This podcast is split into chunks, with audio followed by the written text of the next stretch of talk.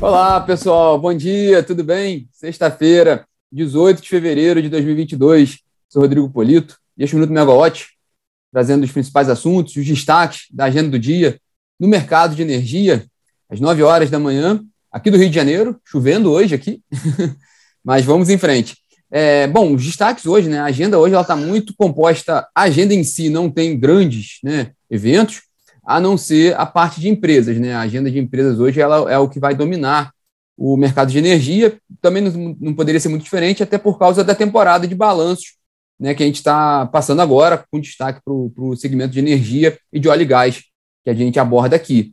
É, lembrando que hoje, né, às 9 horas da manhã, a Energisa faz uma teleconferência com analistas e investidores, começando agora também, para explicar os detalhes né, da compra da, da Gemini Energy, né, anunciada ontem à noite.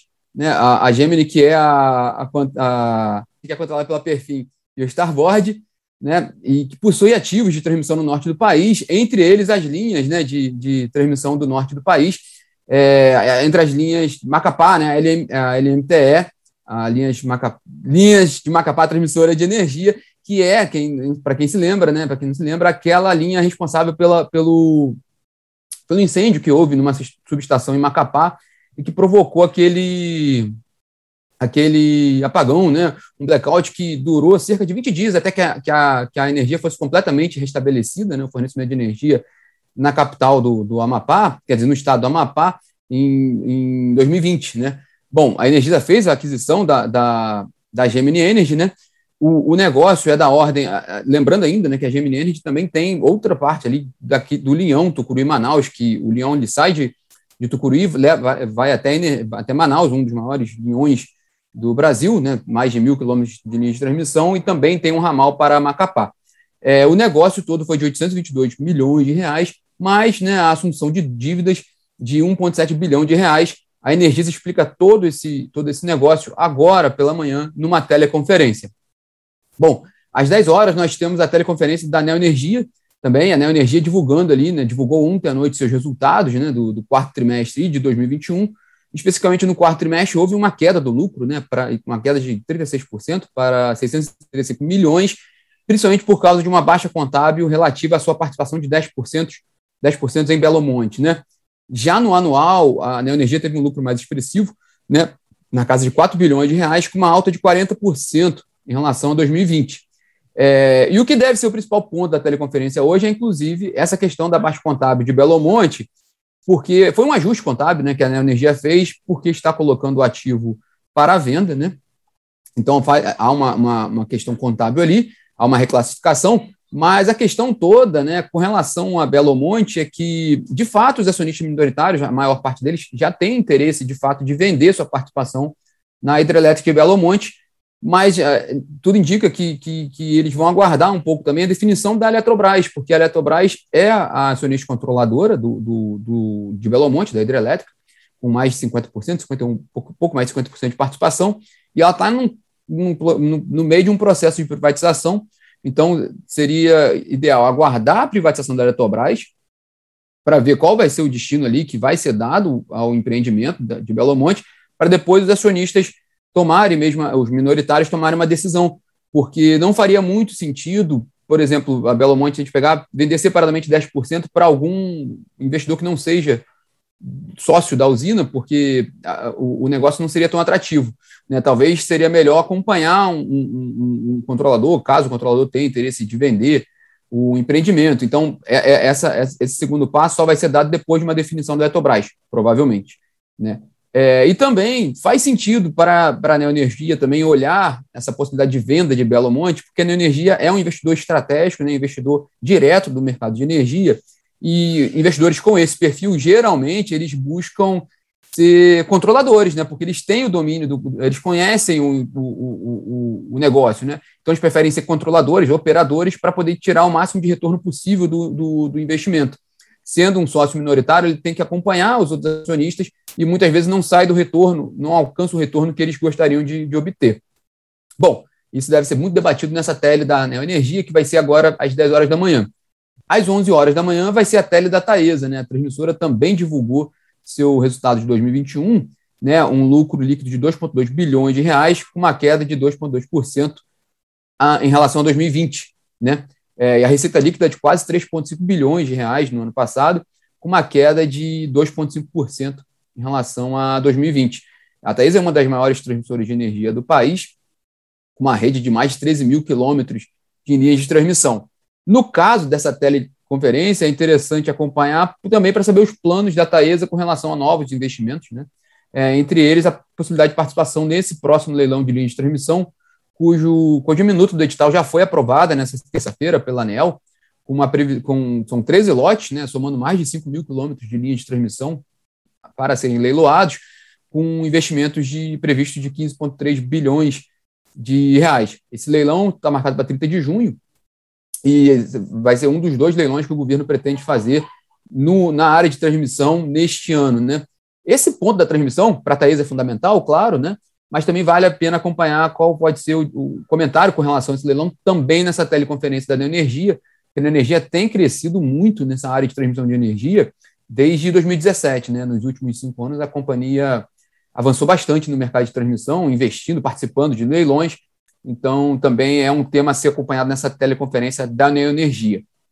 Já também às 11 horas, a Aeres né, faz teleconferência também dos resultados de 2021, que é a fabricante de pás para geração eólica. Né, ela registrou um lucro líquido de 18 milhões no quarto trimestre, né, que é praticamente o dobro do quarto trimestre do ano passado, mas no acumulado de 2021, o lucro recuou né, cerca de 40% para 69 milhões de reais. Então, a Aeres também explica esse, esse desempenho nessa teleconferência e também fala das perspectivas para frente, né, para o setor, para esse ano e para os próximos anos. Né.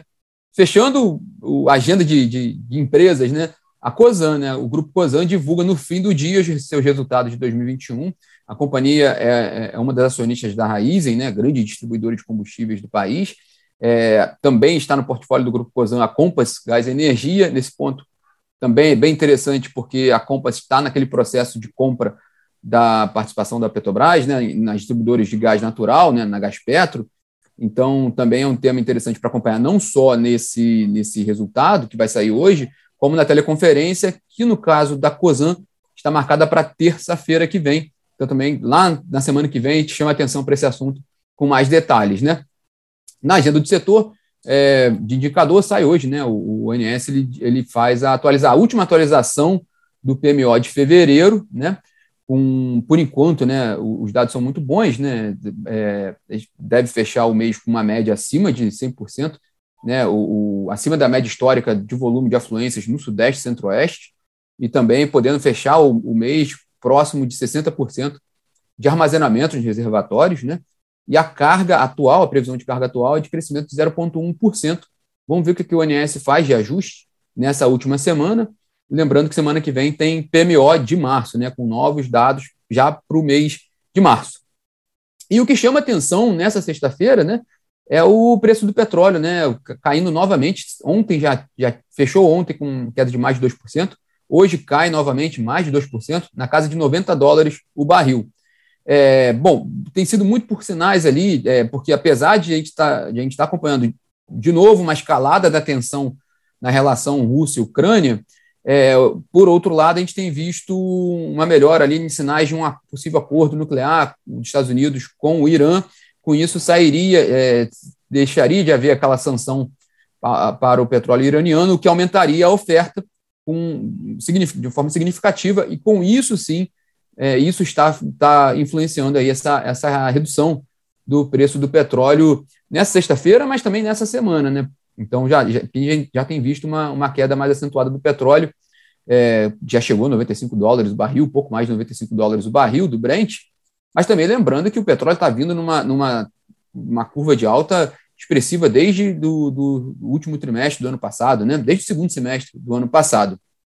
Por falar em petróleo, a ANP divulgou os dados preliminares da produção brasileira de janeiro, né? Uma alta interessante, né? A produção de petróleo no Brasil em janeiro cresceu 7% em relação a dezembro, né? E voltou ao patamar de 3 milhões de barris diário, diários, né? No, na área de gás natural, a produção cresceu 3,6% para 137 milhões de metros cúbicos diários. Esses detalhes também estão disponíveis na plataforma para quem quiser conferir. Para fechar nosso bate-papo aqui, É, a gente vai subir hoje né, o segundo episódio da série de podcast sobre a privatização da Eletrobras. Lembrando que aquele primeiro episódio a gente tratou do, do, da essência do plano, né, da descotização, e agora a gente vai tratar da comparação desse plano de privatização atual com relação àquele plano que foi que foi houve que foi de tentativa né, de implementação durante o governo Fernando Henrique Cardoso. A gente entrevista a Helena Landau, que foi a, a, a diretora de desestatização do BNDES naquela época e que chegou agora, recentemente, na, na, na gestão de Michel Temer, ao Conselho de Administração da Eletrobras. Então, ela faz uma comparação entre esses dois planos, né, o que ela vê de positivo e de negativo. Né, ela, ela muito defensora, né? Quem conhece ela, né? Ela é muito defensora, né? Das privatizações, mas ela faz críticas a esse modelo que está em curso, né? Apesar de defender que a empresa seja de fato privatizada. É, e por fim, ela faz um, uma análise bem interessante sobre como deve ficar o mercado depois, né? Porque uma vez, caso essa privatização de fato seja consolidada, o mercado de geração de energia brasileiro, de fato, né, pela primeira vez, será predominantemente privado. Então, vai ter uma nova dinâmica nesse mercado de energia e é um ponto interessante a ser tratado também já nesse podcast que vai subir hoje, né, nas plataformas de streaming. Quem também sobe na plataforma de streaming hoje é esse podcast do Minuto Megawatt de hoje também. Bom, pessoal, esses são os destaques dessa sexta-feira. Tenham todos um ótimo final de semana, porque a semana que vem promete muito, né? A gente mencionou aqui PMO, mas tem também a Assembleia de Acionistas da Eletrobras, tem o resultado da Petrobras e tem a possibilidade de votação né, dos projetos que tratam de redução de impostos nos combustíveis lá no Congresso. Então, descansem nesse fim de semana, porque semana que vem tem trabalho pela frente. Tchau, tchau, pessoal.